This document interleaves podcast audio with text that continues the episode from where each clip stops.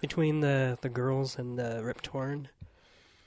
You're not. You're nothing like my father. Or something. Yeah. Like Yeah. every time they have sex. Yeah. All I remember, like the, nothing like the my comment I father. made about that was just like something about Rick Torn, grun like grunting. It just sounds like rape. It just really sounds like rape. Does yeah. Just- Ah!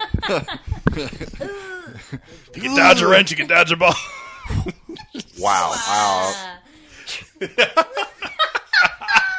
Speaking of uh, bad white actors who got ruined by franchises, I see that Hayden Christensen is going to make a reappearance pretty soon in a film. Oh, We'll see about that. oh boy. So, anyways, I can't continuing remember on. who that is. Huh? I can't remember. He's who. the guy who played uh, Anakin Skywalker in the Star Wars prequels. Oh my god! I literally forgot who that man was. Yeah, Really? So did it family.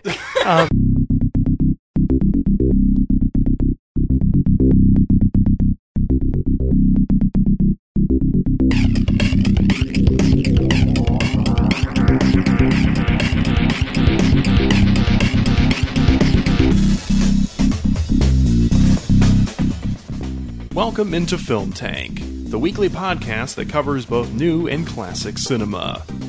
On this episode of Film Tank, we discuss the second Guardians of the Galaxy film, which stars Chris Pratt and was directed by James Gunn. If you would like to get in touch with Film Tank, you can always email us at filmtankshow at gmail.com. You can also find us on Facebook, Twitter, and Instagram at Film Tank Show.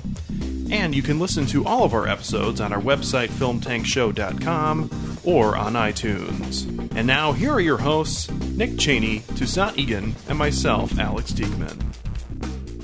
Hey there, everybody, and welcome into episode 111 of Film Tank. I am Alex Diekman, along with the two regulars, Nick Cheney and Toussaint Egan. hey, buttholes, because it's like what the guy says in the movie. Oh, okay. A-holes. I think. I, I, that's inappropriate. Okay. Fucking A. All right, and Toussaint. I am Toos. Also joining us today is Replacing Tucson. Yes. No, there's Didn't no. know that was my job There's today. no replacing Tui. Yeah. He's one of a kind. Thank you. so uh, our friend who has joined us for previous episodes, we were just talking about before starting recording how it, it's been been a while. So we're happy to have Sam Shamara back to join us. Sam, we're so happy to have you here. Why don't you Thanks. let I'm glad Sam to be speak? here. it's all right. I I'm okay. I've used my words for the day. So Oh, okay. But thank you very much for, for joining us. And this is exciting because we're talking about Guardians of the Galaxy Volume 2, perfect. right? Dun, dun, dun. Was it a perfect film? No. Was it a good film? Mm. So Oh. we'll get to that a little bit later. But since, What a tease. Well, yeah. I mean, I, I did go to broadcasting school. so- Ooh. So before that, though, uh, specifically because Sam is here, and it'll be good to get caught up on kind of your media diet uh, over the last however many months it's been since you've uh, you've joined us. Don't so that shame. Is that the word diet and media? Okay, that's fine. You know who says the term media diet a lot? Brian Turnbow. We haven't seen him in a while either. No, Oh, we haven't. We have to have him on for another episode. Well, it's almost summer, so like it'll be he had good. a kid, and Yeah, now he's too cool he has for us. two- I mean, he has two I know, kids. but like this one needs probably more attention. Uh, yeah, but but since, more because he's a school teacher and he's he's busy. Brian, if you're listening to this, we miss you. Okay. Anyways, uh, we'll probably have him Brian, on here. sometimes. Ignore that last thing that was said. That is not explicitly true. Just have a timestamp on the. Uh, just go to this so you don't. Yeah, this is just for you, Brian. We can edit this out in post, right? So, um, anyways, uh, who wants to start and talk about kind of what we've? I know we just did one on the last episode, so the three of us have talked about our recent film slash television viewing events. But who wants to go first today? I can start. Mm-hmm. Okay, All right, so a few movies that I've watched recently. Uh, last night, I made the distinct mistake and went and saw The Lost City of Z at like 9:30 at night. did you go And- see? Did you go to Charlestown? No, I went to Randall because I was already over by 31 and Oh, okay. whatnot. And then I was like, oh, I can go see a movie. And, and I See almost a movie. I almost went and saw literally like I looked at the entire roster. I'm like, and this is and you know I didn't love this movie, but I'm Mm. like, I can go see Beauty and the Beast again. I could go see Fate and the Furious again. I can go see even Guardians again.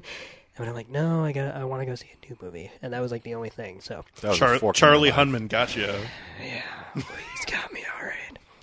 Um, yeah, so I gotta say, James Gray, I, I saw his last movie, The Immigrant, and I quite liked it, but wouldn't say I loved it. Mm-hmm. That was like, the it's- Marion Cotillard film. Yeah, right? with Okay. Joaquin Phoenix. Yeah. I mean, you're trading down if you go from Joaquin Phoenix uh, to uh, Charlie Hunnam as your male lead. He's too good for the Pacific Rim sequel, by the way. So It's just, well, you know, he was also too good for Fifty Shades. yeah, Remember that? Well, he was- needed to do this in the King Arthur movie, That's, so that's right. good. What a weekend for that guy, or week because I think it's this weekend now. So, uh, yeah, I went and saw it. I really will not say much about it other than, holy shit, that was like. I think you guys know to this point that I'm game for watching anything. Like, sure, I have strong opinions and whatnot, but like, this is a movie I never want to watch again. That's It- a powerful statement coming from you. Yeah. yeah, it, it is a sepia drenched fugue state of mind take on classical filmmaking with no real momentum and plot. Okay, the whole movie is called The Lost City of Z because Hunnam's character is a explorer who wants to find the city of Z and um it says a lot that if you, I'm going to spoil it because I think it's a yeah, it's a true story. Yeah, that's fine. So, um, essentially, They what find we- it, right? well, technically, it's kind of debatable. Like, I don't know. It's that's what this movie's so fucking weird. It's like it's a true story, but what really happened? I'd rather watch Road to El Dorado. yeah, Terrific movie. I know it's so good. but um, what I thought would be more of like an apocalypse now or a Gary Wrath of God type man versus uh, extreme conditions. It was extremely fucking tedious. He makes this trip three times. He literally like they they they build it up. He gets in the boat with his buddies. Actually, I will say one good thing about the movie: Robert Pattinson. He's kind of impressing me as of He has a late. beard. He does, and I Yeah. Hmm. thought he was actually a good supporting role. He's actually taking his career kind of fucking seriously. Yeah. uh, Speaking of uh, bad white actors who got ruined by franchises, I see that Hayden Christensen is going to make a reappearance pretty soon in a film. So we'll see about that. Oh boy. So, anyways, I can't continuing remember who on. that is. Huh? I can't remember. He's who. the guy who played uh, Anakin Skywalker in the Star Wars prequels. Oh my god! I literally forgot who that man was. Really? So did it family. Ooh shit! So Continue. I uh, let's see here. Oh yeah, but Robert Pattinson was good. Okay, so anyway, so they, they they drum up just like you've seen this story a million times before, where they get in the boat, they say how important this you know mission is, whatever. So about like 40, 50 minutes in, we got to turn around, you guys. So then they go home. Woo! Spring break. Okay. So then they're back home, and um, then Charlie Hunnam is yelling at a room full of white people to let him go back. so Give me money so I can go back. they do it again. They get in the boat. They get to the tribe that they had met earlier in the first expedition. Got a running start this time. Yeah, Okay. and then uh, like 40 minutes after that, we got to turn back, you guys. So then they go back home. this time, Charlie Hunnam's little shit of a son, who he slapped at one point for talking back to him, has grown up to be Spider Man. And um, by the Right? Tom Holland. I was going to say, was it Tom Holland who was playing him? he plays the Oh, Okay. adult version, well, the young adult version. Oh, so this spans over like many. Years. Oh yeah, because every time he comes back, it's been a few years. He's like the interstellar of Jungle Expedition. so then he um, he he's he's lost all his money because like yeah, you can't do it in fucking two tries. What what are- you know? So him and his son decide that they're gonna do it. Yes. And then they go on the fucking trip, and then they don't even really. They give you an ambiguous answer about a fucking true story as to what actually happened, whether they reached the city or not. So this movie was just the most dreary, boring, tedious, unplotting. I just I could not. Stand. Okay. was this I was the only person in the theater, and I was on my phone almost the whole time. was this Solid. this or The Revenant worse? I mean, I guess what. no, you, you could go on. I was gonna say, I guess I would give That's oh man, that's like asking me if I want to jack off with sandpaper or a nail gun. Like, I just okay. I will say this: Which one? if if someone forced me to Okay. rewatch one, We just want to know. if someone forced me to rewatch one, it would probably be The Revenant because Okay. there's not as much talking in that movie. All right. That's the standard Fair we've enough. set. Yeah. So, oh, okay. Yeah, Um, in a on a one-on-one battle to the death between these three movies, the city of Z, um, the Fountain, and the Revenant. Which one would win? In your in which your, one would win? Yeah, which one would you actually like? Now, which one find- would win, and the, and then the audience wouldn't have to see them, or, or would be one Yeah, of the audience wouldn't have to see them. It's like if you had to recommend one of those three. I mean, probably I didn't care for it, but probably easily The Fountain because at Okay. Oh. least there's something interesting going on there. Okay. Um, It's just when you were describing it, kind of reminded me a little Yeah. bit of the fountain in a way. Yeah. No, it's way more boringly straightforward than that. Um, Yeah, so it's, yeah, it's never. It's way worse than the fountain. Ooh, yeah. Ooh. Yeah, so I, I there are going to be people out there that like this movie because it is technically competent, and uh, but no, it was really boring for me.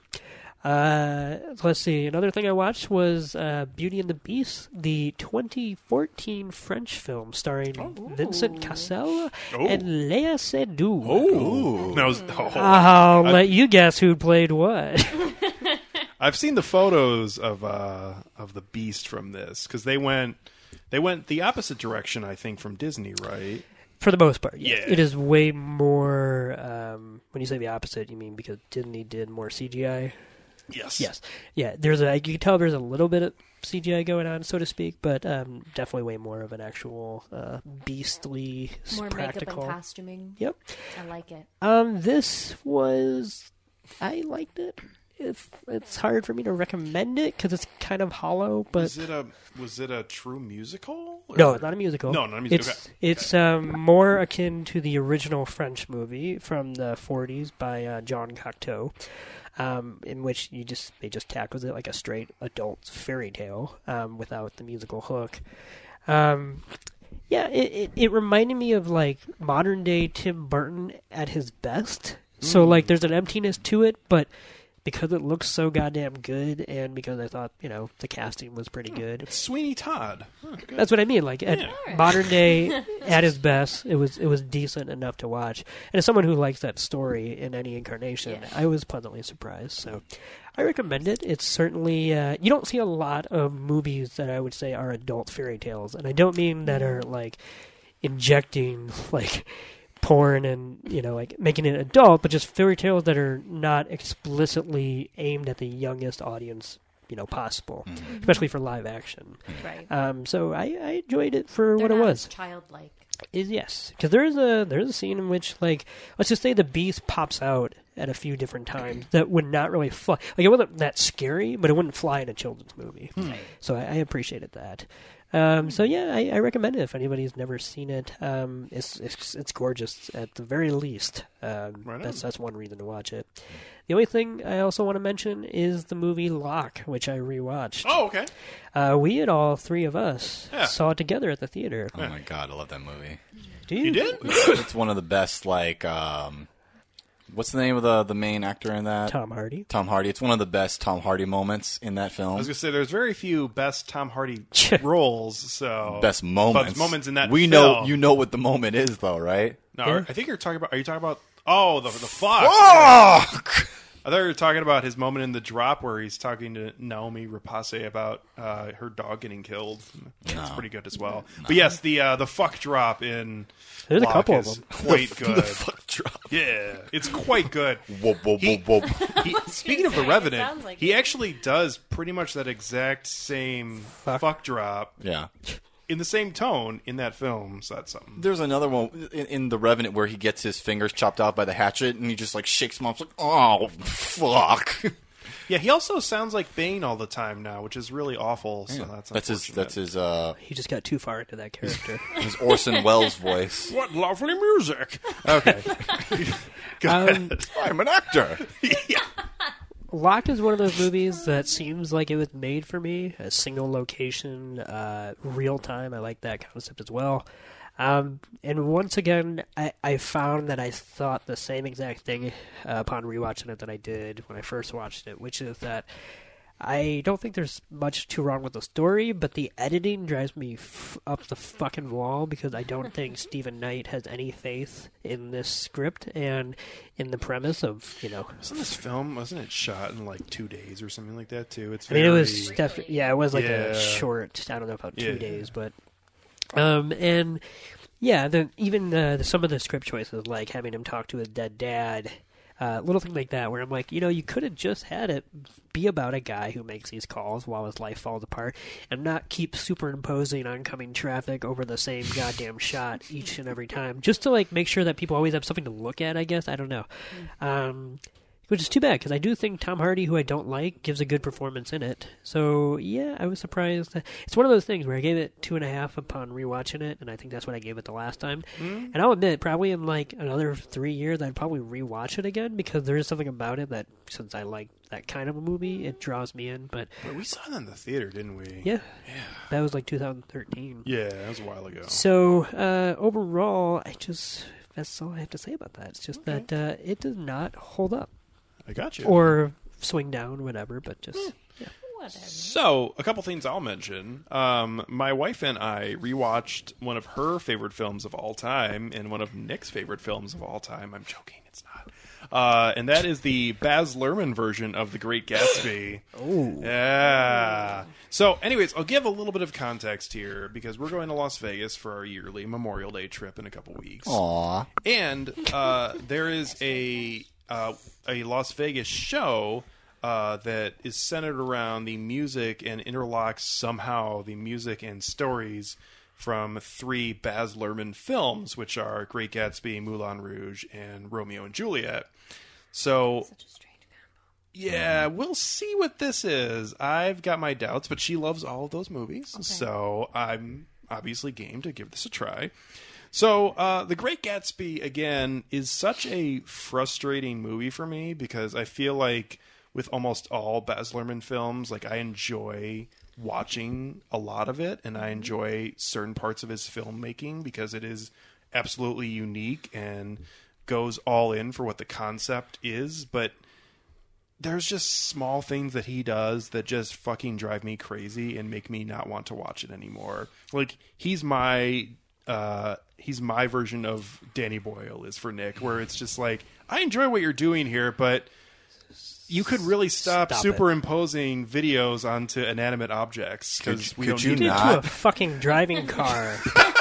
it was one thing when he did it in Jobs uh, Yeah, and Steve Jobs on the wall. on the wall because a at least that's a tech movie, so I guess you could wank it off to say that it fits. But, in Train Spotting too, to to have a flashback be superimposed on a car that's driving across the street is one of the stupidest things I've seen. Can in you it. imagine if you did another sequel to 28 Days Later? Like how we would actually like try to do that? It's like there are zombies Well, he on the wasn't wall really next involved to the with that, though. zombies. He wasn't really involved with that. No, I mean like in an actual sequel Oh, to yeah. that. Yeah. Yeah. He's also going to tell people it's not about 28 days later. Like, what's his name did? Oh, I can't. We're talking about it, uh, a couple weeks. Ridley Scott with uh, Prometheus. Ridley. Yeah. So, anyways, all I really want to say about The Great Gatsby is that I still enjoy it as a film, even though it definitely has a lot of faults to it. I, I just feel like I'm in on on the story and in on the attempt because it is uh, a very hard piece of writing, I think, to transfer from text into film. That's what Es- Beyonce is for.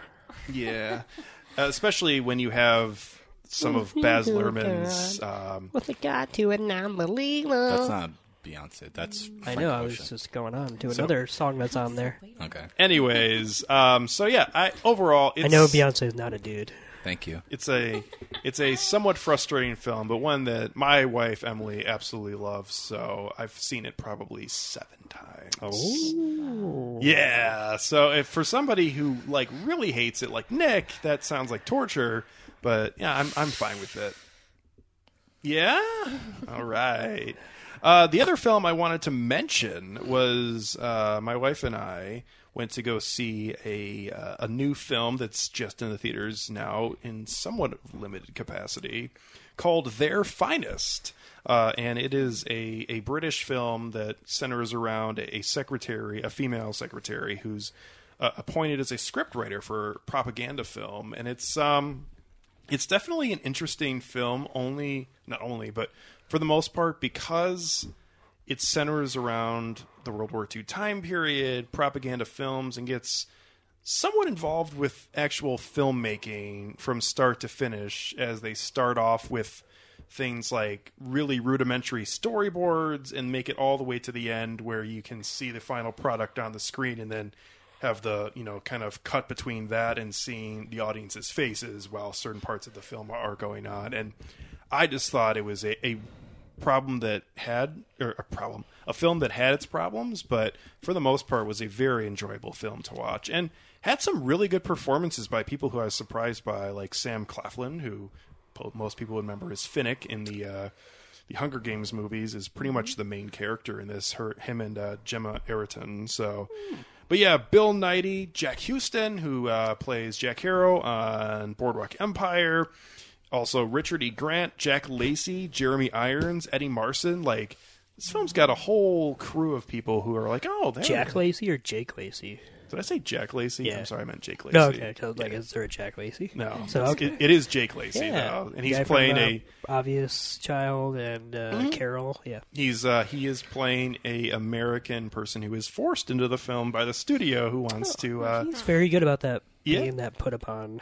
so Yeah. uh, I think I thought it was a, a quite good film that really flew under the radar for the most part and isn't in any cinemas or anything like that. But it seems like it'll be on Netflix or Hulu or Amazon Prime or something like that. So if you are interested in something like that, specifically Nick, because I I actually think you'll like it. You should I'm give intrigued now. it a shot. Sam, would you like to go next? Sure. Okay. Um, I mean, I haven't been doing too much full films as of late, um, but something that I did watch recently was Kubo and the Two Strings. Ah, that's a good one. Um, I actually, my dad and I really like the animation of it. Yeah.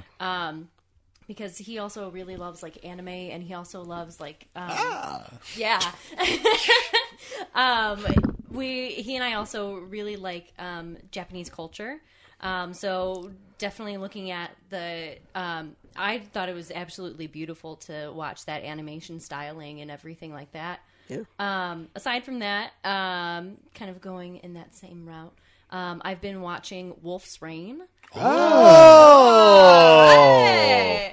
um, I haven't actually watched it, but I have the whole set on my shelf. to yeah, watch. I, have seen it. It's I'm about, great. I'm about halfway through it. Yeah. Um, and I've been told that uh, I better get like a box of tissues for like towards the end. Oh, and yeah. I was like, Oh, yeah. All right, I gotta, I gotta finish getting through some school right now, Mm. and then Looks uh, like the rain was the tears all along. Tears in the rain. that's so poetic. Thank you. Um, That's so deep, bruh. um, so I've been kind of watching that, um, kind of throughout, you know, maybe like one episode a week or so. Yeah. Um, and then obviously went and saw Guardians of the Galaxy. Mm-hmm. Um, and that was that was a treasure. I have a Groot cup at home now Ah, uh, Oh. because I am secretly a twelve year old. that's okay. Um, and uh, we won't tell. Exactly. Um, I mean, this is just being recorded, but Yeah, whatever, it's just fine. all right. No, I did that, so. Luckily, we uh, have no listeners, so you're, you're safe. Yeah, yeah. um, the other two, one of them's a documentary, and I had seen it before, um, but I recently watched it again. It's uh, Food Inc. oh, yeah. Um, yeah. So definitely looking at you know the food industry in America and things like that, and how it's been transformed. Um, Mm. Where does your chicken come from? Right. Uh, Where does your pork come from? to the Oh, point? did you write it? I've seen it. It's good. so that one definitely. After watching that again, I was reminded of like, well, maybe I should be a vegetarian. Um, but I, I'm a, I'm half Italian, I, or not necessarily half, but my mom's Italian. There's no way that that can fly with her. uh, And uh, the other one is I watched the uh, newest uh, episode of Rick and Morty Air uh, at the beginning of April, uh, which I am super excited to see that new season in the fall or incredible, summer isn't it? rather in like July, Yeah. sometime. Um, so I still love the fact that uh, it aired on um, April April Fool's. Fool's Day, and I, my friend had sent the link to me, and he's like, "Oh my God, look, look, it's up!" And I was like, "No, this link is probably false. It's not going to work at all." And then I sat and I watched the entire episode, and then I watched it again, and, And then your computer had then a again. virus. Probably, I mean, at this point, who knows? Did It's you- probably like deep in there. Did you go to McDonald's afterwards? I did not. However, I have heard uh, a lot of people are definitely trying to get that Szechuan sauce. There's a, Like, uh, a guy yeah. posted a picture saying that he had one that was like in his car, like you know how like he never opened it, it's under his That's seat gotta or be something. real old. And it's apparently it's selling on eBay for like thousands of dollars course. because people are crazy. Yeah. That's a little. Uh, I don't know. I feel like if I'm I'd go missing that out not Oh, crazy. knowing any of the Rick and Morty. There's lingo, a so. running joke in the episode, or Yes. Yeah, I haven't actually seen. it. I only read, read about it. I but- know what it is. I can explain it. Yeah, if Okay. you want to, yeah. So basically, Rick is being captured by these these space cops, and the space cops are like projecting themselves into his mind in order to like mine for information and stuff because he's supposed to be the smartest person in the universe. And basically, they're trying to take him through like, okay, tell us the story about how you discovered interdimensional travel, how you created your teleporter, right? And basically, they're driving in a car, and they end up going to pulling up to McDonald's. And it's just like, why the fuck are we here? And I'm just like, well, this is connected to the story because, like, during the time that I discovered uh, interdimensional travel, the movie Mulan had just come out, and they had a promotion at In at McDonald's 1998. in 1998 for this Szechuan like sauce, sauce. For the dipping sauce. Dipping sauce for the chicken nuggets. And I just want to get it now because I know that I, I will never be able to get it again. And it was so Anywhere good. else. Yeah, anywhere else. I'd like there, there's no other time that will actually work. And then he kind of turns that into that. That's going to be his series arc at Yeah, that point. he's And gonna that get he- that sauce he needs again. to get that sauce, and Yeah. that's the only way that the series can ever end. Yeah. So I he yells at Morty. He's like, "I replaced your father and the universe as the patriarchy of your as the patriarch of your household and your universe." it's great. Yeah. good. Yeah. So I, yeah, I am I am actually interested in watching that series. It's good, sometime. yeah. I think I would enjoy it. Yeah, but you would. It's funny. it's dark comedy uh, Mm-hmm. and it's sci-fi things. So I, I highly recommend. So is it like a a more edgy version of Futurama or, or not? Not really. Futurama is pretty edgy in its own way. I would say it's a more Yeah, crude Futurama. version. Oh Okay. yeah. I'd say yeah. Yeah. But it's still smart. Oh yeah. Yeah. Okay. Very good. But here you have like Morty being molested by aliens. By a giant jelly, jelly bean. bean. yeah, jelly Yeah. bean. Yeah, so uh, yeah, Aliens, Jelly Bean. Yeah. pretty much. It's all sick. Okay, so this past week, um, I haven't really watched a lot of movies aside from the one that we're reviewing right now because I've been busy working on some other stuff. But I was able to uh, fit in a couple of episodes. I rewatched the first ten, I think the, la- the the first eight episodes of this anime that I think that Sam that you might like. Um, that's on Netflix. It's called Pulia Magi Mod- Modico Magica. I don't know how to spell that, but I'm gonna. Mo- put a note Modico on the Magica, phone. yeah, basically that that's the the name of it, and it's basically like this twist on the whole like magical girl trope in anime. So it's like follows this this junior high girl named Modoka who thinks that she's not special and she doesn't have anything special about her. But oh, one day there's this like cat named Cube, right? This white cat that comes along and he's like, "Oh my god, Modoka, it's you. You're wonderful." It's like, "You should make a contract with me and become a magical girl and fight witches." And I'm just like, "Yeah." And she and and she doesn't end up doing it, but a lot of people around her end up doing it, and that's the whole arc about her eventually becoming a magical girl. But it it is the type of show where it is it is a show which originated the term the the Modica Three, whereas like you have to watch three episodes of it because the show at its beginning is absolutely nothing like what it is at its end. It goes from going way deep into these tropes and just like really playing it up to being one of the most nihilistic, existentially defeating shows I've ever seen, and I love it. It is I'm incredible definitely gonna have to watch it. it is incredible. it is like I the the villain of this show is so absolutely ghastly and the fact that they don't even care is just Oh, it's amazing. Uh, I, I would definitely recommend it.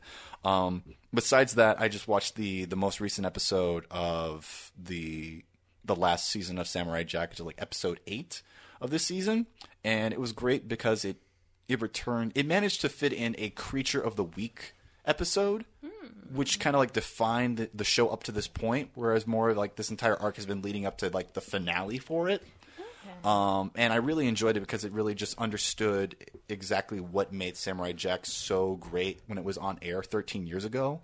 And the ending of that episode culminates a, a, a, a point in Jack's arc that I never thought to actually like think of. Um, and it was wonderful. The more time, the more I actually like think about it, I was kind of like off about it, but it, the more I think about it, it actually really does work in the, in the condition of how it was presented. Um, the only thing that I regret is that there are only two more episodes of this arc, and I don't, and I of this of the season, and I don't know how how much time is going to be given to actually like parsing that out and actually like piecing apart. But it's this this season has been incredible. It, it's been absolutely wonderful from the jump, and I am gonna miss it so much when it's when it's over. But I'm glad that we finally able to get this last season and finally finish it off because. Yeah, it's it's a trip down memory lane. It's good. Nice. So yeah, that's what I watched. I saw a critic call the latest episode of that show, uh, like the horniest episode of Samurai Jack. Oh yeah. Oh yeah. That was wow. I, I was I was Wow. not prepared for how awkward Jack was going to be in that situation because he just he doesn't he- he's been his entire life. Who wants to get Samurai jacked off? Oh, I'm just gonna- we're just gonna end it see right what there you because like did. we gotta We got an episode to do. we got an episode to do and that's great. That's a great ending point. really quick, uh, Nick, have you gotten a chance to view any of the uh, the Handmaid's Tale uh, episodes yet? Now, No. Okay. probably gonna tackle that after the leftovers is f- completely Oh finished. wow. Okay. Because there's only like four more of those. And... I still need to start watching those. So. Let me just say one thing. Uh, We're on the opposite spectrum here because I'm halfway through this and you're halfway through that. So, yeah. Well, Halfway through the handmaid. let me just. this is great. Wow, This you know is what? really. No, I'm, Super I'm done. mature. This is why we can't have nice things. Let's go with the review. Yeah? Yeah. Just not just move on. Just not even comment on. it. Okay, good. So, anyways, uh Guardians of the Galaxy Volume 2, which is Yes. this is getting really close to 20 films in the MCU, right? Phase seven. Yeah, it's it's almost there, I think. I, I want to say. I'm not quite positive how many there have officially been, but it's a it's a it's a big number. I just want to take like a little like knife and just like cut off the Guardians of the Galaxy from the Marvel universe and just like have it on its own little thing. But I can't do that. But they're so whatever. distinctly Marvel. I was gonna say it is. Like, y- no matter how much you like them, and I like them too. Like Yeah. they're not that. I know They they get better window dressing because they're in space and because because they get didn't this- give a fuck about those characters before and they let them be their own thing. yeah, Mm, but they're still Marvel Well, characters. we'll talk about it. We'll talk about it. I, I've seen 15 of them, and I feel like I've seen all of them. So maybe I, I've missed one or two, but that's it's a lot though. Even Yeah. 15 is a big number at this point. So, anyways, uh, volume two of Guardians. Of Especially the, because really quick, it only Yeah. started in 2007. yeah, that I was mean, the that's first only been a Iron Man. decade, so yeah, it's a lot of they're- movies. That's, They're- that is a They're lot. feeding them to us. Hmm. Anyway. And people are fucking eating that shit up. Except for, uh, well, I was gonna say.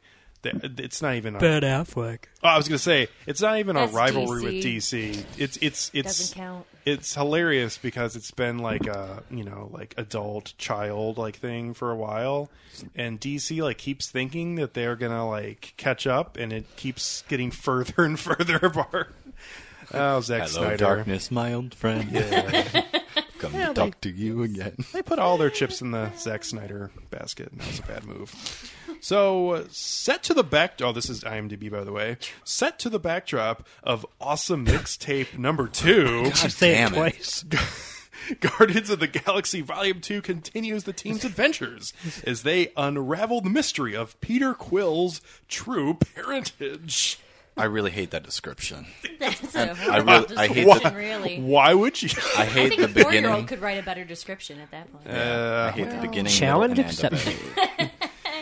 So uh, this film does star Chris Pratt as Peter Quill slash Star Lord, but again has Zoe Saldana, Dave Bautista, Vin Diesel, Bradley Cooper, Michael Rooker, Karen Gillian, uh, and that's pretty much it of the people who are returning. But new people here include Kurt Russell, Elizabeth Debicki, and uh, Pom Kim.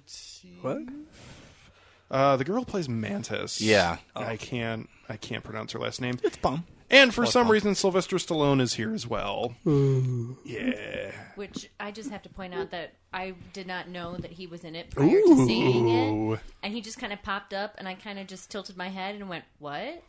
At the moment, know? the law. Law. He's still pissed. He lost Yeah. that Oscar to Mark Rylance, so that sucks. Maybe he should try recognizing the people who actually make the film next time. Yeah, that was that was. Mm. I'm Italian stallion. White power, baby. Ooh. Okay. I've been in many pornos. Okay. Adrian! Adrian! Why do you say that every time you come? We got your robot, Polly. I don't know. I don't know. He's Yeah. It really. seriously like a character from Lars von Trier's The Idiots. Sound of The worst Muppets part is, voices. is that he's clearly got CTE in the, but it's hard to differentiate. Did you say CTE E in the butt? no, What do you say? in the Rocky films, Oh. but it's hard to differentiate the character and Sylvester Stallone because the character has CTE, but I don't think, I don't think that that Sylvester Stallone does. So, We may never know. but he shaved his head for that role, so I mean, should have gotten the Oscar. So, anyways, uh, in Guardians of the Galaxy, we pretty much see Star Lord and the gang going through uh, the usual things that they would be going through after they become the Guardians of the Galaxy. Puberty. Yeah. uh, and then at the One same of them time, does. yeah, this is true. uh, the same time, though, the predominant part of the film is centered around Peter Quill and his father, who is uh, named Ego, who's Mm. actually a, a, a being or A Planet. celestial being. planet. Yeah, and um, yeah, it's it, it's so hard to say because the events surrounding the film don't feel that connected to the story. They don't feel concerned for plot, really. They're more of just Yeah. like vignettes for like characters. Yeah, That so- just kind of like eventually coalesce towards the end of like one particular character's arc of, of family.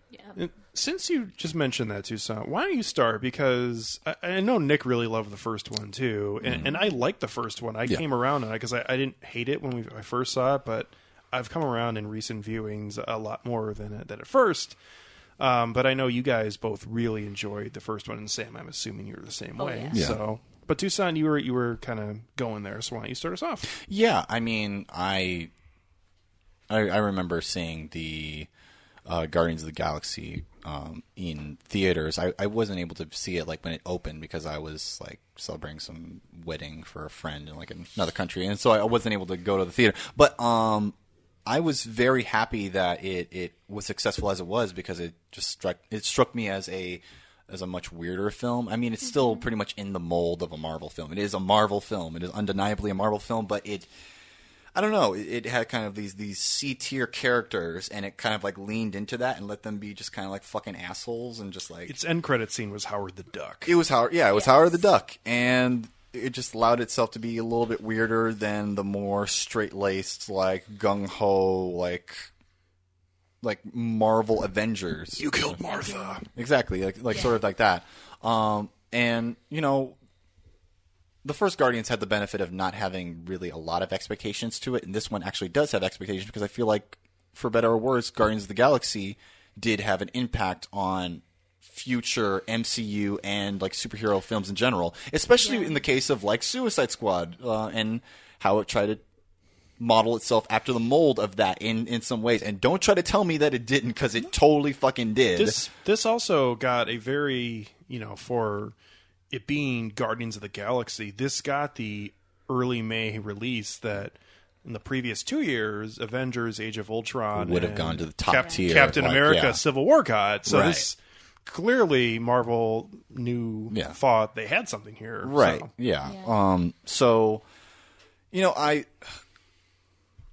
i've read a lot of reviews and i talked to a lot of my colleagues about this like going into the film and one of them that struck me was uh, from wired where it was just like if you were expecting something radically different going into this one then you're going to be disappointed and i'm just like who the fuck is going into a into a marvel mcu film let alone a guardians of the galaxy film expecting something radically different this is for better or worse, it is more of everything that was in the original like Guardians of the Galaxy. Only that I felt like it spent more time even to like flesh out sort of the the relationships between these characters and sort of this adoptive family dynamic. And yeah, it's pretty fucking obvious that the theme is family, but yeah, it doesn't have to be yeah family. Um, and I'm, I'm What, what's his line that he says? No, I ain't got a choice or something. No, he says he says something where he screams it at her. Is, is that it? Yeah, that's it. Something Okay. like I ain't got no. It's just the tone in which Yeah. he says it. Is, I don't know what Cheers is. she's just so beautiful. Yeah. So, all right. I, so I, I, I did enjoy this film. I, I, I didn't think that it was like spectacular or anything, but I thought that it was a serviceable like follow up to it. I, I can. When's the last time you saw a Marvel film that you thought was spectacular? Howard the Duck. was it the first Guardians? Man, that's a that's that's. Man, that's that's got to wind the clock back.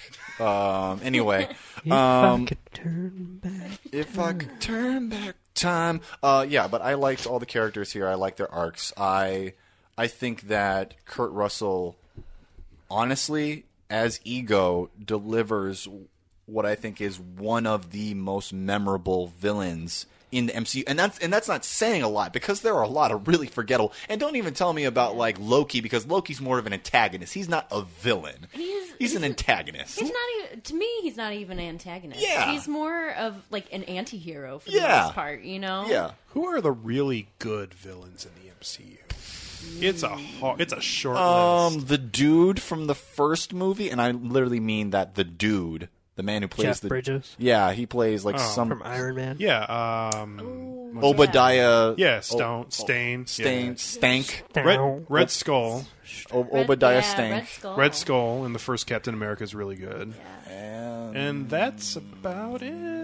Yeah. It's a really short list. and I thought I I really liked Kurt Russell as Ego. I think that he really knocked it out of the park. Um, I liked the soundtrack in this for the same reasons. I, I think that there are a, a couple of choices that are a little more obvious. um, and I can speak for my own like sort of like affection for one in particular that it was the opening track "Mr. Blue Sky" by Electric Light Orchestra. I love that song. Honestly, Oh, I Such a do. good song. So I was really happy it was on there. Um, I like the soundtrack in this for the same reason that I liked it in the first film, and I think that it's the way that it uses that soundtrack and the way that it integrates in that soundtrack is a lot smarter. It's not it's it's not genius and anything, but it's a lot smarter than what a lot of tentpole like superhero or action films for that matter actually like use soundtrack in in, that- in that it is both a diegetic and a non-diegetic artifact within the actual film itself. And I wish more films actually did that.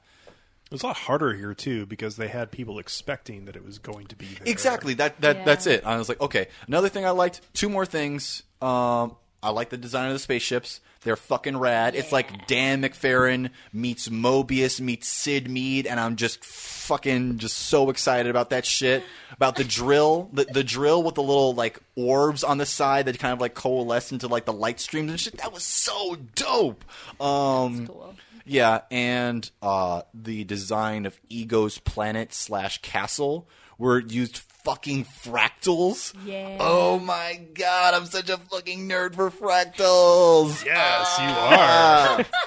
Boy, if people did if people didn't know, they do now. Yeah. Oh my Surprise! god. So I like the visual design of that. Um And I'll There are too many people who are complaining about anything involving the visuals. in No, this there's a film. lot of people who complain about the visuals and saying Really? there's too much on the screen. And I'm just like, you know, I understand. I understand. It's not fucking Transformers. I understand the. In, in the case for like Transformers, like yeah, I understand that because it becomes so convoluted with so many different crashing bodies of metal that are rendered at, at high high def that it becomes hard to follow like the cause of the, the line of causality of action to action. Whereas with this, I felt like there's a lot of quick cuts, especially when they're like maneuvering from through the the asteroid cloud away from the sovereign and stuff like that that's that it, it it gets really kind of like choked up in that part Mm. um there's other parts where it's like s- oh, oh.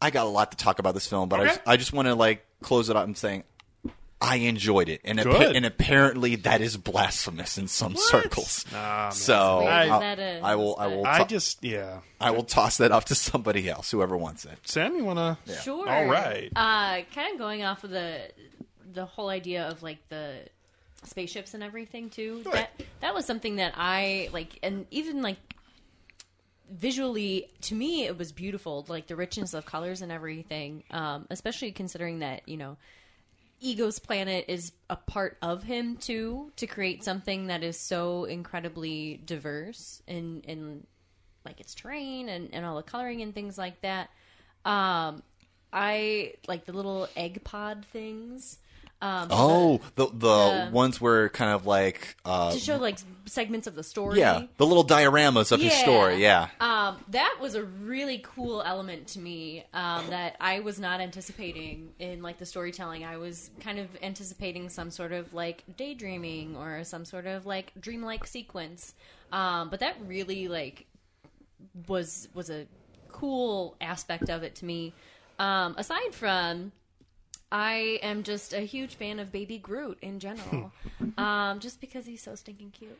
Um, And his screen time wasn't just. He wasn't Steve Stifler into this movie, which I was a little Right. concerned about. Yeah. he had an actual purpose. You mean he Uh, didn't eat somebody else's semen? well, that and Wow. He didn't get he did throw up. he didn't Yeah. get turned into the main character, I guess is more what I Yeah. was speaking on. But but also the That semen works. thing, I was gonna yes. say I'm not wrong. But I I definitely agree with the previous discourse of, you know, there's not necessarily a giant narrative that flows from the first movie into the second movie. Um, but I I don't think that's necessary right now. Um, I think they're still trying to get the audience familiar with the characters and who they are and and kind of that sort of background of them, especially if they want to go a little bit further into the storytelling of the Guardians. They want superhero movies to be fun, which is something that's been a struggle. Not Yeah. not and it's not only just DC either. Marvel's had the same problems. so- There's, I mean, they started out as, as as corny as they were with with like Sam Raimi's like Spider Man. It still had this sort of appeal to it and fun, and then it started to get more darker and gritty. Mir- yeah, it was Christopher Nolan who Yeah, the- really it- changed the tide. Yeah, but he was working singularly within his own continuity, but then everybody else was like, no, we all have to be that. And now I feel like, and maybe Guardians even falls victim to this as well, where it's like now they're, we're sort of hanging fun as an affectation rather than an actual, like, genuine, like, lighthearted, like, appeal. We're just like, oh, we're fun. We're Deadpool Chimichangas. hey, guys. You an animatronic mouse from Chuck E. Cheese? No, that's that's that might as well be Deadpool.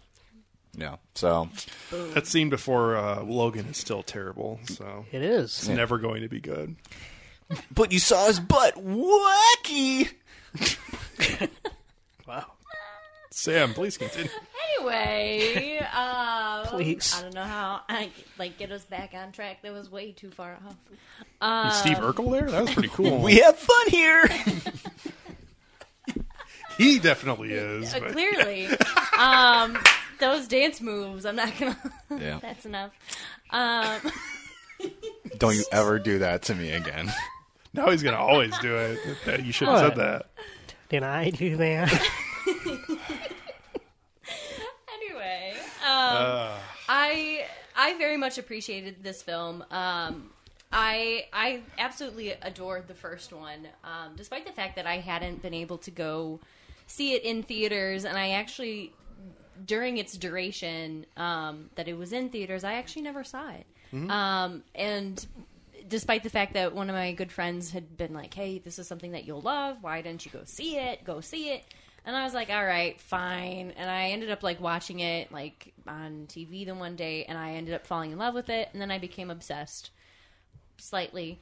Um, and after you know, I, I rewatched the first one um, fairly recently to kind of prep for the second one, um, and it was interesting watching some of the characters kind of have new little traits to them um, that were slightly different from their their other characters in in the previous one. Um, kind of like a little bit like Gamora. Um, there wasn't as much as a like rigidness to me with the others, and I don't know if that makes sense. no, I mean she's more part of the team now. Um, Yeah. Yeah. She was a bit of So- an antagonist in the first film. And What really quickly, Yeah. uh, specifically since since you're the only only female on this panel, and this film does definitely delve Did you in, check. Jesus Christ. Anyway, continue. definitely delve into quite a bit of the uh, the odd sister relationship between her and Nebula. What did you think about that aspect of this film? Because that got a, a big part of play throughout the film, uh, specifically in the uh, a couple scenes late uh, in, the, in Yeah. the third act. Um, it was oh man um i'm trying to like gather my thoughts on this Sister, Hmm. Um. sister. it's not ripe yet. yeah That was stupid. I like that. that was terrible. Yeah.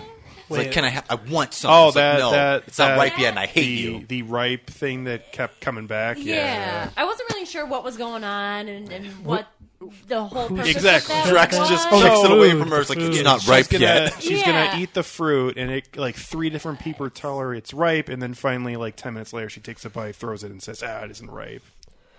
Yeah, see, I can't take that seriously because I can't watch anybody say the word ripe and eat fruit after Nicolas Cage did it in Face Off. She's ripe like a peach. You need to get, take his face. So Nebula and Gamora. um going- yes coming back to them yes. Um, I, um, jeez, I really put you on the spot here. I'm yeah, sorry. that's, okay. Um, Jesus Christ. bad. I know, uh, asshole. Sorry, nah, uh, it's fine. she didn't deny it. Can I? Can I ask a, a question of Sam to sort of just like get the get the wheels get the turning? Sure, spotlight whatever you burn. We're know. gonna skip past that and move to Tucson's question. Wh- What did you think of How do you feel Nebula? about your family? what, what did you think about Nebula in the first film as compared to this film? Do you care more about her in this film? I What's your reaction to her? Well, initially, especially when uh, they had her as captive on the ship, and they were gonna basically take her to you know Novacore. Yeah. to Novacore um, so that they could have her. Um, I found it very interesting that they didn't treat her as horribly for the most part, Mm-hmm. um, because they kind of just you know put a um, a set of handcuffs on her and kind of just she was still like right there. Like, They're amidst assholes, not everybody bad else. guys. Right. Um, I know, but if th- she's a security risk on on your you know on your ship and Yeah. everything, Well, it's why not the would United you- States taking her, so you know. True. Um, I'm sorry, we actually overbooked booked the Milano. I'm sorry. It's not United Airlines either. Yeah. She would have been deep shit. oh, yeah. You're about to get shipped out the, yeah, the airlock. Cut off her other hand. Ooh. yeah. Um, which Oh, I make a joke and everybody freaks out. going off of that, 'cause you're though, white. Um, what is the deal? I found it kind of interesting that um, you get an idea of why she is so animatronic, um, which is definitely it, it creates a little bit more empathy for her character in this film. Um, I in the first film, I actually really liked her character, as, even if she was sort of like a antagonist of some sort for for them. Um, she she's a very interesting being, um, especially since she's always trying to better her sister, even though she knows that she can't necessarily best her in anything. Yeah. Um, which you know, a for effort, but at the same time, it's definitely seeing their coming back to Alex's question, um, like seeing their relationship kind of come to fruition in this, especially like them fighting, um, is something that it. I mean, it makes you wonder about the the background of them as well, especially since um, Nebula now wants to go after Thanos. It, it they have such an interesting know- they have such an interesting just because they are actually somewhat related obviously Mm-hmm. to the even though it's been pushed away quite a bit they are related to the MCU's overarching villain Yeah. in Yeah. Thanos and so is Drax too. Yeah, yeah but it, Yeah. it- it's it It's closer in, in yeah, that case, it yeah. feels it Mm-hmm. feels different, and it seems as though you know it, it's it. y- There's an easy way to like both of them and not like both of them, depending on what scene it is, and it's they just have very they feel a lot deeper as characters than pretty much everybody else, other than maybe Peter, but Yeah. eh. even him, I, I don't, I don't know, but even then, I don't think he's that like you don't Yeah. get that much character depth. even here you've know? already you've already In you've Peter? you've yeah I I mean, I compar- really want to talk about Peter's character because I really like him in this. i feel film. like he now I do has too. Yeah. I, unfortunately i feel like he has nothing left to offer now I think that he has a lot to offer. Okay. I As a think person? he does too. no is as a as a character in terms of creating storylines you've already just played your card of uh, the whole thing about his family and his father so you now have nothing left I think that there's Hmm. there's definitely some more stuff to, to, to mine out of that if I could talk about that. But anyway, sorry. yeah That, yeah. sorry i'm creating Oh no, there's More. like seven different discussions. Yeah, all, sure. like- Yeah. We're kind of like we're Picture, kind of like like, the film itself. connected. Like we got so much shit Yeah. going on, we, can't really follow it sometimes. much. Ju- just to fill you in we had a three hour episode on batman versus superman last year Oh, so I would say you guys did. we didn't mean, And I was sitting here we, we, did, patiently. Listening. we didn't mean to do that. We didn't. I just had did- nothing to offer. now in fairness right. we did spend an hour of it talking about marvel so yeah, that's true. oh, I All right. remember. Yeah, I know. Brian. but yeah, if I, if I were to talk a little bit about Peter, I, I like I like how how Peter acts in this film Yeah. a lot. I, I I I think that it, it sums up with sort of like the ending when he was just about to like fight ego, like when when he. w- w- When he- when he's talking to Yandu and Yandu's like, you think that I aim this arrow with my head? It's like, no, I aim it with my heart, which is also sort of like seren. It's no, it's serendipitous because like the Dark Tower trailer just came out and it has like the the gunslinger's mantra that's exactly like that. And I'm just like, oh my, that's a different thing. I, I can't get into that right now.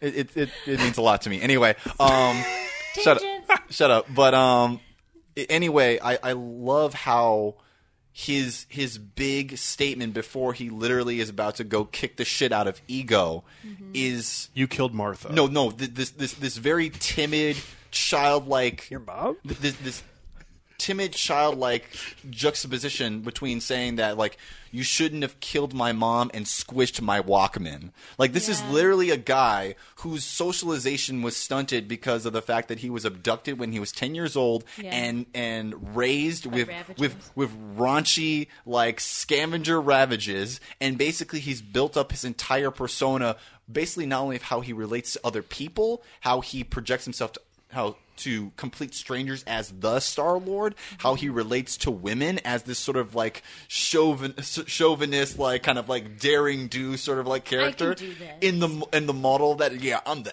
alpha alpha male. I thought the film really did not hit on that at I think all that- in, th- in this version. I think that it it was totally pushed to the side. I don't. I don't think it was totally pushed to the side. I, dude, when he's talking to the sovereign and he's just like, "Yeah, I could show you how to do that." It's like, I guess I just like making babies the old-fashioned way. It's like, yeah, it's it's that corny ass shit that you know. It's like, man, you- you're not was- cool. that- that was one you're line. not. You're not cool, Peter. And it's like, and I love that they make him just so painfully not cool sometimes. And appreciate it, it, it it's there, there's something endearing for the fact that he could say those two things in the same sentence and they're so diametrically opposed to how they are worded that it just shows how how at the same time how emotionally stunted, but also how emotionally mature he is at the same time that he can. Yeah. He doesn't have time for poetics. He's just going to tell you you shouldn't have done that, and I'm going to beat you up. Yeah. Yeah. So, did you have any more thoughts on, on anything before we, we mo- we move on here a little bit? I know we were talking, we got a little involved with Nebula Sorry. and Gamora's and Toussaint's Peter Quill love, but um, I- was there anything else you wanted to hit on before we me and Nick give our opening remarks? the uh, I'd say the final remark is um, I appreciate the appearance of Mantis.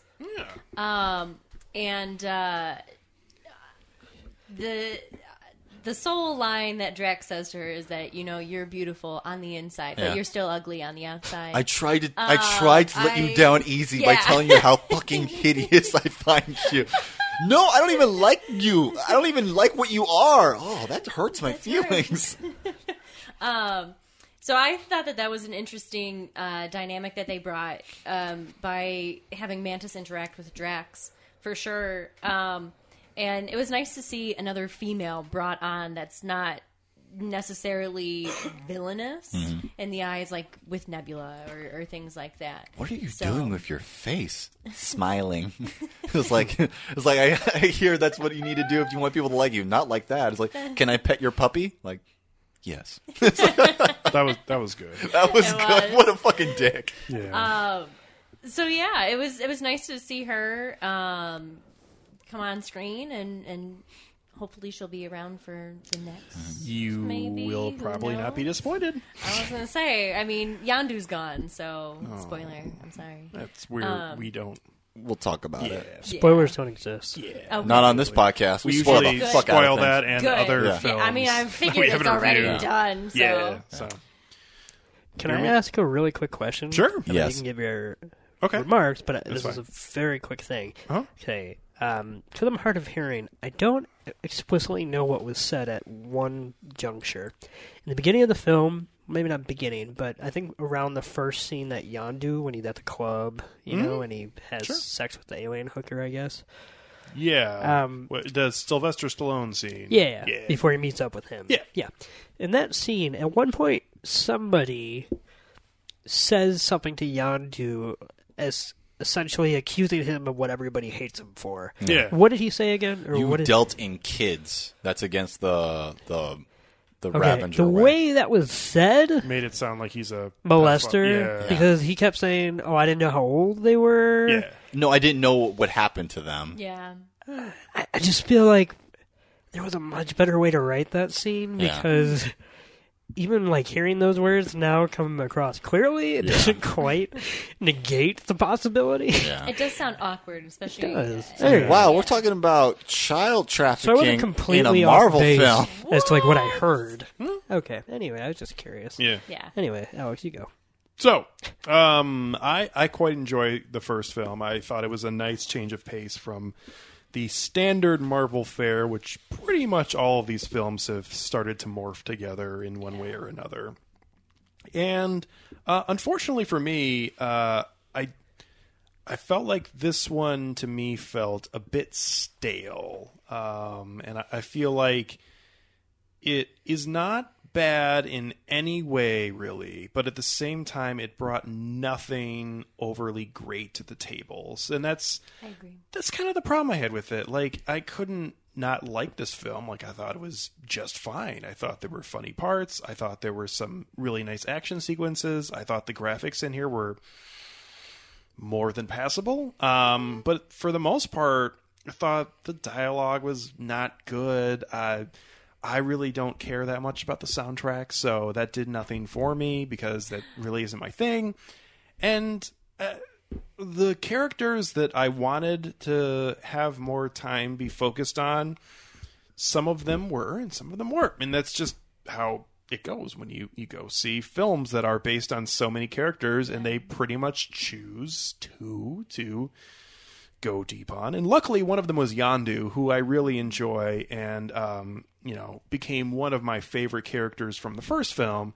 And he's, I mean, in a way, he's one of the main characters in this film, and uh, he ends up being a pivotal character, obviously, in, in the finale of, of this, and also the denouement of the film as well, as he's his funeral is basically the very ending of this film, and I feel like that was just my ultimate problem with with this film, and maybe more a problem with Marvel's writing style, is that it isn't until they choose to kill off a character that they really Give a fuck.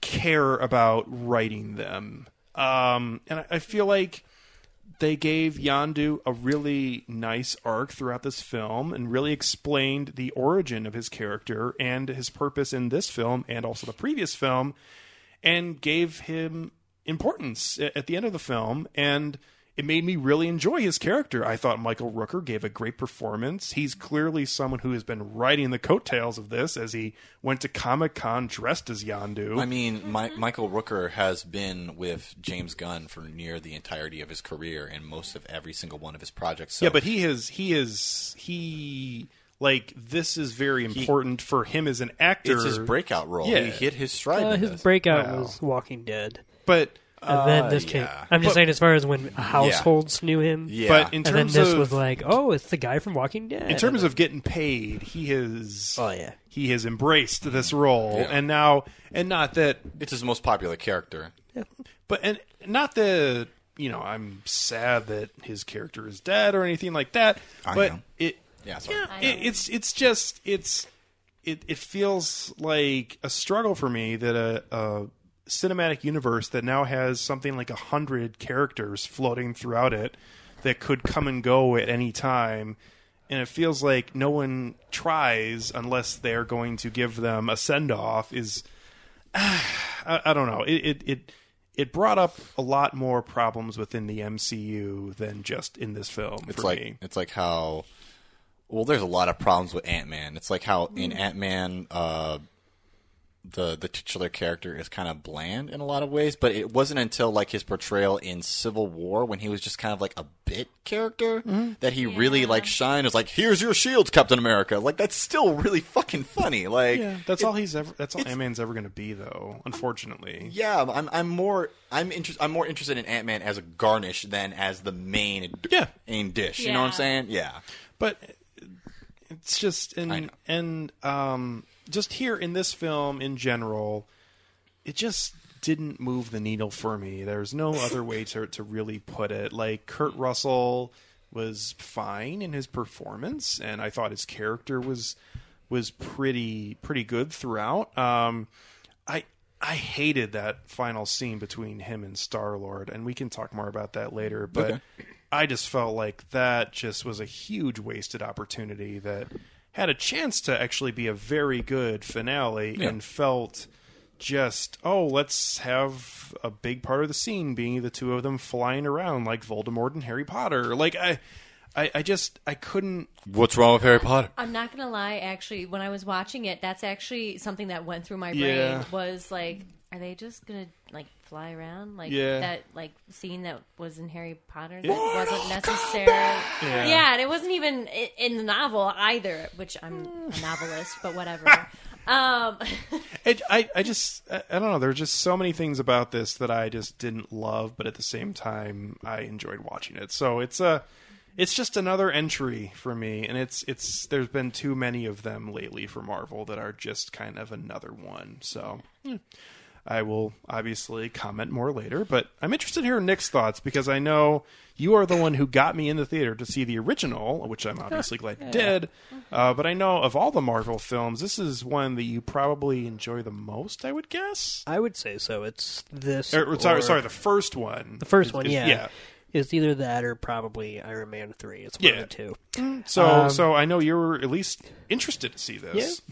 I am, or I was. Mm-hmm. And I gotta say, I will say before I even comment on this one, I will say every time I watch the first one, I kind of like it a little bit less. I mean, there's certainly a uh, a floor. It's not like it's just gonna keep plummeting or anything like that. But the novelty is worn off, so I, I wouldn't say I love it anymore by any means. But I like it. And going into this one, I didn't really have any expectations because that's dangerous for Marvel and for me. Uh, so I gotta say, I walked out of this and I, I liked it. I, I wouldn't say it's anything to write home about, but I liked some of the choices that it made. I thought the soundtrack was actually better than the first movie soundtrack, which I quite enjoyed, obviously, because that was one of the best parts of the first movie. Yeah.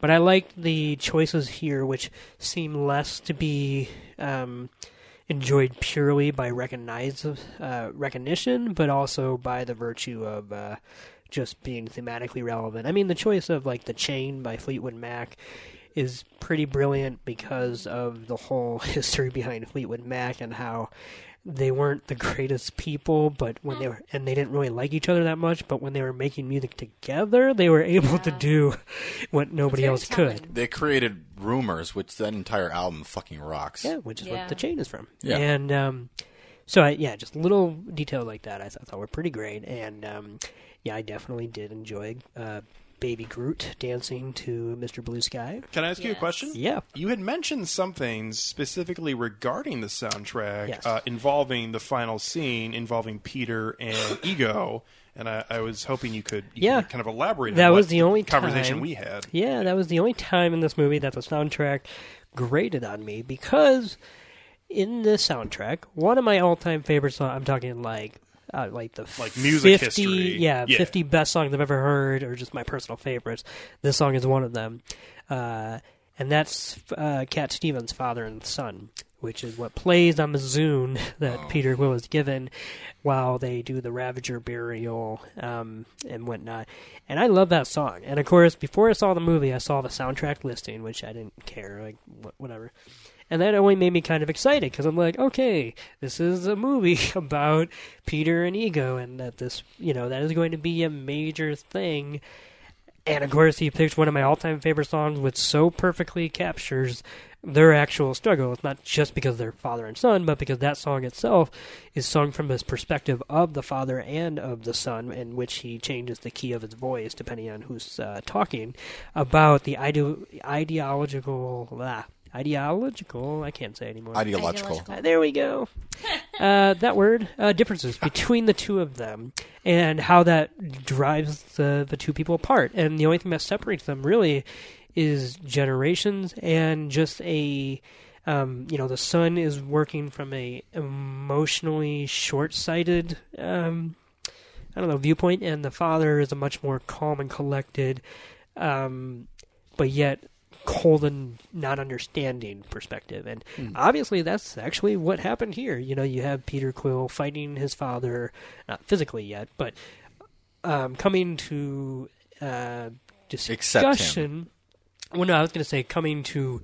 I was going to say disown him because of the fact that he wants to basically wipe out entire the entire existence of everybody in favor of his own petty, whatever, all-consuming. I, I don't even know what you call it. Not greed, but just uh, indifference. It fe- it fe- Yeah, it I think indifference. It sounds feels wrong. like the usual, though. Right, right. Yeah. Um, and Peter saying no and using his heart, so to speak, and saying these are people and these are my friends and whatnot. And that's the only reason why we shouldn't kill them. Like, there's no other better reason than that. And then they play that song during the Ravager funeral, um, which felt more like how Grey's Anatomy uses indie songs to melancholy ends. You know, Yeah. like they they- it completely diminished the point of the song and whatever. So that was just like a little gripe I had because I thought that was so perfect. I genuinely thought they were going to fight to that song, and I thought James Gunn was going to come up with like a visual. And considering how much time we focus on them fighting. He could have put it in there. like there was not time to spare. Yeah. Or there was time to Yeah. spare. So anyway, that was just a random little gripe that I thought was kind of stupid. That sounds like something that how Scrubs would use, like licensed music. Yeah, but they would do it good. Where did I go wrong? I lost friend. Hey, that's like one of the best episodes of that show. How to say? And that was before anybody actually knew that song. I know so- that song was great. So, any Anyway. other uh, opening remarks? Uh, So see- opening, Yeah. I will say that yeah, overall I enjoyed it. I will say I wish c- considering Marvel already has it in their mind that these movies are going to be mega successes before they come out and they greenlight them years in advance whatever. before the first one comes out. They just don't Right. give a fuck. I, because they have that mentality, I wish they would use that mentality to good use. So I wish there would have been more. This this feels I wouldn't say a retcon, but this feels more like a retroactive movie because we have in the first movie the issues of Peter's uh, heritage, and we have the um, kind of bickering between Yondu and Peter, which is actually kind of a big part of the first movie. Not like for dramatic stakes, but that's kind of what drives a lot of that plot. Um, does. Yeah, and so There's a lot, I of, lot more contention too Yeah. between all of the characters. and so this movie, I think, single-handedly makes that actually somewhat better now that we know the payoff and we know the reasoning behind. But I also don't think that they knew when they made that the first movie that they would have the Yondu subplot for sure. And I just wish if they're gonna plan on doing these movies, no matter what, that there would be more connective tissue between the two. And um, considering that's that's what they say they do over and over, like with their Easter eggs and their five post-credit scenes, and like why can't we take that effort and energy and put them into the actual films themselves? Because it's all just window dressing. It like they're is. not I they're agree. not actually doing that. well, so. Hmm. and that's that's the sad part. So. Overall, I'll say this. I don't know that there's anything exponentially good about this movie, but I was never not enjoying it from second to second. Toussaint, you seemed like you were just bursting with more comments. So why don't you bring some more to the table here for us? Yeah. Go. Ask me a question. I, I, I said bursting with comments. I don't know how I could. Weren't I- you going to say something I've no- about Peter yeah. Quill's uh, arc or something? Yeah, I already talked about that. I Oh. liked it. Okay. Yeah. That's also, not- I liked the Sovereign. Okay. The Sovereign was really cool. I thought they Are were those the really video game players. yeah yeah. This Yeah, I just this, like it out. this They were. film Oh, yeah. leans as much The as Sega Wave Runners. as, as much as the first film like leaned into sort of this like Like Lee. this cultural zeitgeist affectation for for 80s like throwback like aesthetics right Yeah. this one went even harder where they had to like literally have a an arcade that people that the sovereign race like use it as a way to control their drone like spaceship force and i didn't know how i felt about that if that was kind of uh, this is a little bit on the nose guys I don't Like, know enough about comic books. you don't need an i don't know No, shit no. about this but yeah Yeah. So it's Adam Warlock, right? At the, at the end in the post credit scene, right? yes So what is that character? Because I know nothing about that. I don't know anything about that No. character at all, and I actually looked up like who that character was supposed to be. Yeah. All I saw was that there was an old comic uh, Oh, illustration of him with the Infinity Gauntlet. Oh, they're Hmm. getting so fucking like it's it's getting to the point where it's like the the cuts are so deep now that like you can't even like get close. Like Mm-hmm. Yeah. it's like who? yep, you got. Yeah. I mean, Ego is uh, a deep cut, and even in, They- the, in, in the I read origi- that they had to pay for him. Yes, They had to pay Sony Yeah. to use him. And then what was it? Well, they got their money's worth. Sony got to use something in their film. yeah. Uh, Sony got to use Marvel in order to like make an actual good Spider-Man film. well, no, what was Hmm. no? Burn. Burn. Wait, what? Let it burn. what? do you- Wait, what'd you say? I mean that. Usher reference. Yeah. No, what what what did they get to use in because they were they were it was it was Oh, recent. What was it? Do you remember? what was recent is that like Marvel actually like agreed to like help them make a good Spider-Man. No, film. that's We not do what it had this was. conversation. So, anyways, continue on. I'll look it up. Anyway, yeah, I like the Sovereign, and I don't really like how it feels way more on the nose than it needs to be. Um, it's a little obvious, uh, especially with the whole. I hated the the the post credit scenes because as they kept on going on, it's like the first ones were funny, right? I liked those, and first they were funny, then they were intriguing, and then they just kind of like went on and on until finally you get to the last one. My dad wanted to stay for the last one. I already saw it, and I didn't even want to see it like in theaters the first time. And it was the Stan Lee thing. I was like, "Hey guys, where you going? Where? How am I gonna get back home? Oh, I don't give a fuck. I don't give a fuck. Why did we devote time to sort of like it? It was just a cameo, and now, and now I have to have to." It was only a kiss. I didn't end up like this. How did it end up like this? How did it end up like this? I'm not gonna go on with it. Okay. Um, I was waiting for it to go. yeah. on, but Right. it's Yeah. fine. Yeah. We grew up in the early aughts. We know. Um, so. y- Yeah, yeah. I, I, I, I kind of want to pass this off to somebody else and kind of like bounce off of them. Like Sam, what else you got? Got on? Um, I mean, it's unrelated to the topic that you were Please. discussing. Yes, go ahead. Um, it kind of goes back to a little bit of like what Alex was talking about prior.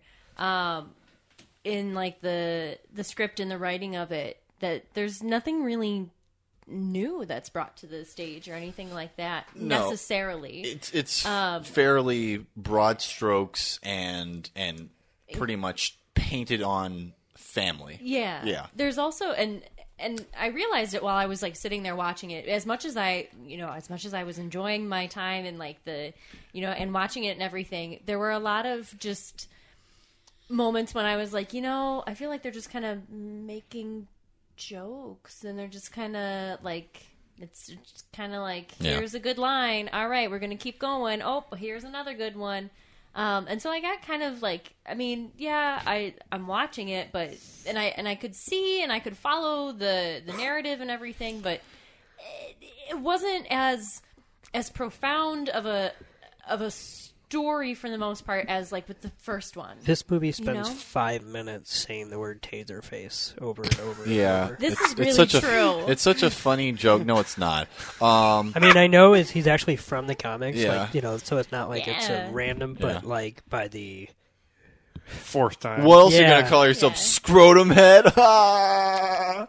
anyway. that's just, that's what they say. Really quickly, Yeah. uh, Sony was able to use Negasonic Teenage Warhead in the That's Deadpool wild. film Ah. I actually because really liked her. yeah, there you go. cool. Yeah. Ego was worth it then. It, it was it was actually mutually beneficial because I liked both of those characters there you go. Right. for All right, different reasons. But yeah, that was Continue great. on. I had to get that in there. Yeah. That's totally fine. Yeah. Um, I mean, that's kind of all I had to say on that little bit. There Um, were there there were like there's like two scenes that I'm I'm looking forward to being able to screenshot when I have the the time to to do it when I have the opportunity to do it. It's like it's when uh it's when Peter is on Ego's ship and they're going to his planet and it's sort of like framed with him sort of like on the left and he's just like listening to his to, to his Walkman, he's just like listening to music and he kind of like looks up and I was like, I thought that was a pretty like well framed Yeah. shot. And then there's the one where Gamora is like sitting in the middle of the desert like by herself and just I like know which one. Yeah.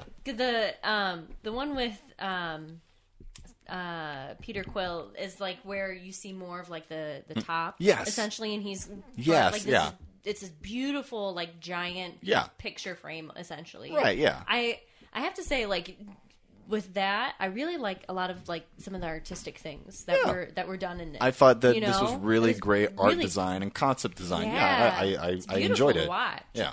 Can I say, and th- this is, I mean, it, c- like, I liked him in the first film, so I don't want to say that I've already mentioned that I like Yondu's character, and he's Mm. my favorite character from this universe. So it is kind of meh that it's gone now. But uh, I want to comment really quickly about just A, Michael Rooker's acting, and B, just that scene, and it's when he's being held captive after his original, whatever you want to call Finn it, was blasted Finn off. gets blasted off, and the depression in his face. It, it was just such a interesting moment to me, like a like a person who's had something that is a part of their being ripped away from them, almost like a almost like a child dying. And I, I mean, I it, it's not it's I, I'm I'm trying Tell to find that to a parent who lost their child. It was no, it was I'm- literally I'm- hooked up to his brain. yeah no it's It's just literally it- it's like somebody amputated it's a part limb. of him. It Well, is- it see, is but it, Here's it- the thing: it- it I was on board for that, but then Yeah. apparently it was as easy as getting Groot to go get a fin out of the drawer. That I'm like, oh, I guess it's not that yeah. singular, so to speak. that was that was by the I way thought he was at least going to go through the whole movie without it, because I thought that would have been like a visual metaphor for That was the one standout scene from this film was Yandu and uh, Rocket and Groot's escape from there was Yes. just fucking fantastic. When the it- actual when it experience. panned over their after faces. The, yeah. yeah, the Groot. action, the soundtrack going with And it. it went to awesome. Groot. Yeah. He's like Jay and the Scowling. Americans come a little bit closer. the Yeah. the when the lighting goes down and you just see the red Yeah. of the, uh, Yeah. the arrows flying That around. was- oh, That was beautiful. Oh, I'm yeah. not gonna lie. they Like come peace to boss. resistance. yeah, Yeah. that was boss Yondu. that was that was fantastic. No. Yeah, that was that was. It, it's really sad that that's the most memorable part of your movie. There are a lot of memorable parts from At least Okay. There are a few others, Yeah. you know, not necessarily completely like Uh, Howard the Duck being in the Yeah. film, not in the post credits. Upgrade. What, what was his line? What was his line? I don't know. Is how Don't they duck. fuck with the duck. No, it was like you're. He goes, you're fine. If you've not had luck, then you haven't tried to duck or Yes. When I'm you- like, yeah. yeah, something. I agree. yeah. The same thing with Marvel movies. Oh. I really, Try Marvel, or I mean, try Ho- Howard the Duck. I, I enjoyed the part where they were flying over like uh, Ego's planet because it felt like it's like wow, this kind of like looks like this looks like a fractal version of the far planes from Final Fantasy X, and that's like the most nerdy reference in this entire review. But I didn't care because I was just like, wow, this is really pretty, and I was like, oh man, I too am extremely humble. It it actually for some reason I haven't played it yet, Mm-hmm. um, but it made me think of No Man's Land. No Man's Sky. Yeah, No Yeah, Man's it Sky, looks like that, one. yeah, yeah. Um, like the same sort of like Garish Sa- colors. garish, like s Yeah. like saturated sepia, like Yeah. color palette. Yeah, so I, I definitely connected that. Yeah. but yeah, Yeah. It's very, very pretty. I think it's a very pretty film. yeah. Yeah, I think we can go into finals. All right. Yeah. Let's do it. Not to dictate it. Okay, that's fine. Um, do you not want to ripe want to yet. kind of go backwards? So Nick, do you want Yeah, I to was gonna start? say. Go for it. thought this was pretty much okay. I enjoyed it. I was entertained by it. I would definitely watch it again, but I really have nothing to say in its defense. Uh, so I give it three out of five because it's a it's a win for Marvel in my book, which is they don't have a lot of those in in my particular book. So I definitely recommend it. Three out of five. Where does this rank in the MCU? Is this third behind the first one? And I'd have to look over an entire Iron list, Man 3 but probably? Iron Man three and the first one are like the top two. I feel like there's one I'm forgetting. It might very well be the first Captain America. okay. I kind of enjoyed that more than this. you're gonna rank the first Captain America as the Why do you top. not like the first Captain America? I think we've that- had this discussion before, but I still can't. I think we just I need find to like it to do. be an enjoyable flick. I think we need I mean, to I- just I do don't an love it. It's a episode on Marvel it movie. because it's been so long since I've seen it. Like all I remember of it is just like At the wow. very least, like Guardians, it's much different than the other movie. Ah, What? No. What? No. Okay. Let's Okay. just move on to rating. Let's just move on We're to in rating. we are, let's and talk- I was trying to Fire, get fire, mine. fire. How, Yeah. how how about we just we, we just Yeah. eat this this meal and then we can move on to the next one some other time, okay? Yeah. yeah. Yeah, uh, three out of five stars for me. Okay, well, that's uh, a familiar rating for me because that's also what I will give this film. Um, there's nothing overly that I can feel too critical about in the in the broad spectrum. There are lots of little things that I didn't care for, and lots of little things that I liked. Um, and uh, I thought there was one character who was really good here, and now he's gone, so that's disappointing. But at the same time, this felt like just first of all, it was too long. It was two hours and twenty minutes, and it just felt like it could have been twenty five minutes shorter. And it just was just fine. It was it's the problem that the Marvel Cinematic Universe has. It has too many movies that are just fine, but it made a lot of money, so that's all they really care about, I think. So three out of five for me, and um, I'm interested to see how they get roped into this whatever this Marvel Infinity War film is going to be next year, because they'll obviously be a part of it, and um, I have no idea what that's going to be, and I I think that's kind of cool at this point. So we'll see. But three out of five. Go ahead. You wanna go? Ah, Sam? Sam, Go yeah. ahead, Sam. I will Yeah. go then. Um, I uh, kind of parallel to what others have been saying. There's nothing new. There's nothing you know terribly different about this film that makes it you know stand out from any of the other Marvel films at all. Um, but I I'm a fan of the the world of the Guardians of the Galaxy and and their characters and their quirks and and their relationships with each other. Um, I absolutely, you know, thought it, it was lovely to watch too. Um, and I, um, while it's not the same as listening to the first movie soundtrack, which I very much enjoyed, um, it's still good um, and it's still likable. I'd still like, you know, find the soundtrack and listen to it in my own time.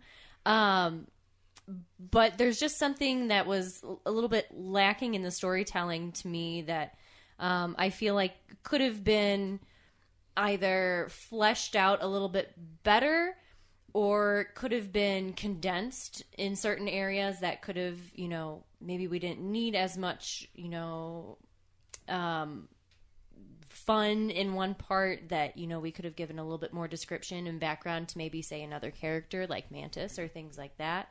Um, but who knows? They may have other things on the docket that could come up later um, to go through other characters. Um, so I would say I'd probably give it about a three and a half, three and seven, or three and like three quarters. Three and seven eighths and pie. Um, Yeah. yeah. Um, so Three pie. three pie is good. um, so not necessarily, you know, one of the most awesome, epic, you know, beautiful cinematography films. Um, but I, I mean, I'll definitely watch it again, and it's something for fun that I will, you know, enjoy. you felt like you got your money's worth. Um, Yeah, and I wouldn't, you know, necessarily pay more to like go watch it like seven more times, but I'll wait until it's on DVD, buy the DVD, and just Right you know on. Mm. watch it as much as I can then. There you go. Um, but yeah, so about 3.5, 3.75 Somewhere star in there. Okay. Right on. pointing, you know?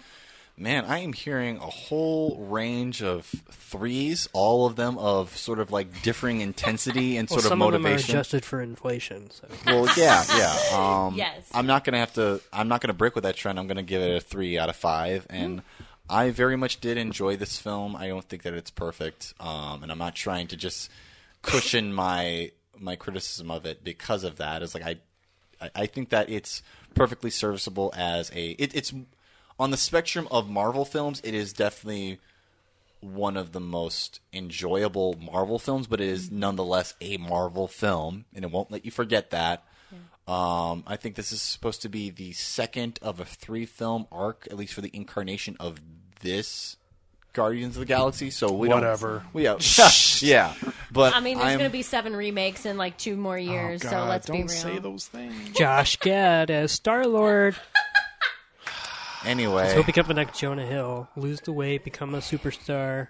Anyway, and then he'll also be gay in that Um, I version. I really enjoyed this film. Um, I enjoyed I enjoyed Baby Groot. I also Mm. enjoy shitty adolescent Groot. I am Groot. yes, I thought that was fucking funny. Clean Yeah, up your roots. yeah. Eh. Um, fine. We'll see how it plays out and- in an entire movie. And and Drax. Uh, Why when Groot gets his own standalone? no, I just mean like I laughed at it as a post-credit scene, Yeah.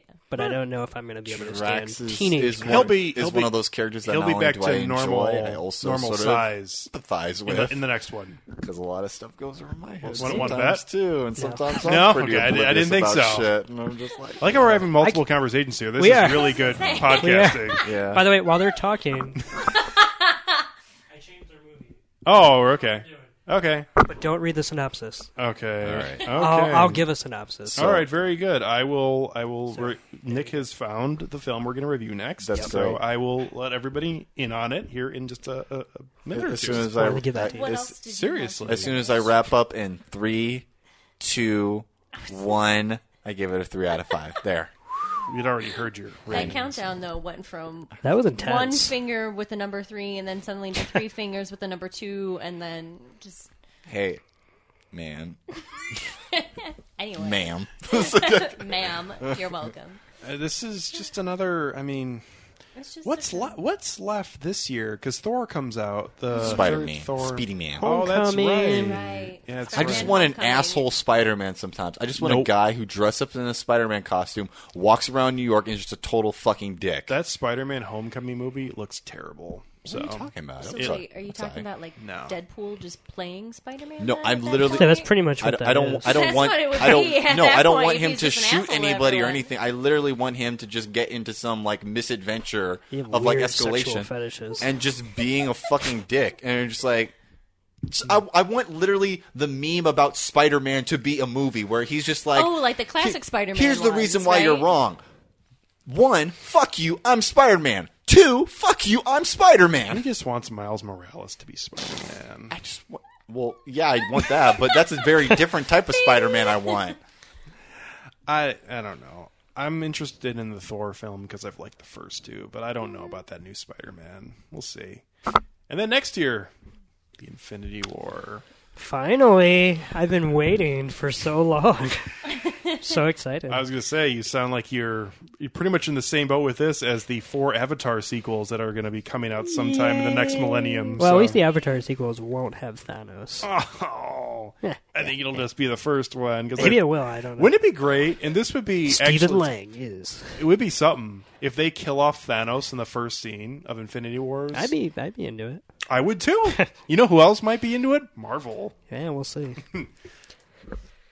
So, all right. If you have any thoughts on uh, on Guardians of the Galaxy, or really at this point anything else in the MCU, feel free to send them on to us at filmtankshow at gmail.com, or you can find us on Facebook, Twitter, or Instagram at Film Tank Show. So, uh, on next week's episode, which is number 112, uh, Nick has picked out a film for us, and this is a silent film, I think, correct? No, No, this one isn't. no, Okay. that was my first choice. okay. This is a movie from 1979. okay. Yeah. And this film is entitled "Good Luck, Miss Wyckoff. Wyckoff." Okay. So I know nothing about this. So Nick, why don't you kind of give us a little bit of an introduction? my vague plot description, because I think it's more effective if you don't really know what it's truly about, Okay. is that it is about a. Let's say, okay, it's about a sexually repressed uh, school teacher in the 50s Of course. in a very small town, Male or female? uh, female. Yeah. and um, and it's basically I would say it's essentially about the ways in which she's persecuted s- simply by three things: her gender, her choices, and actions that are done against her.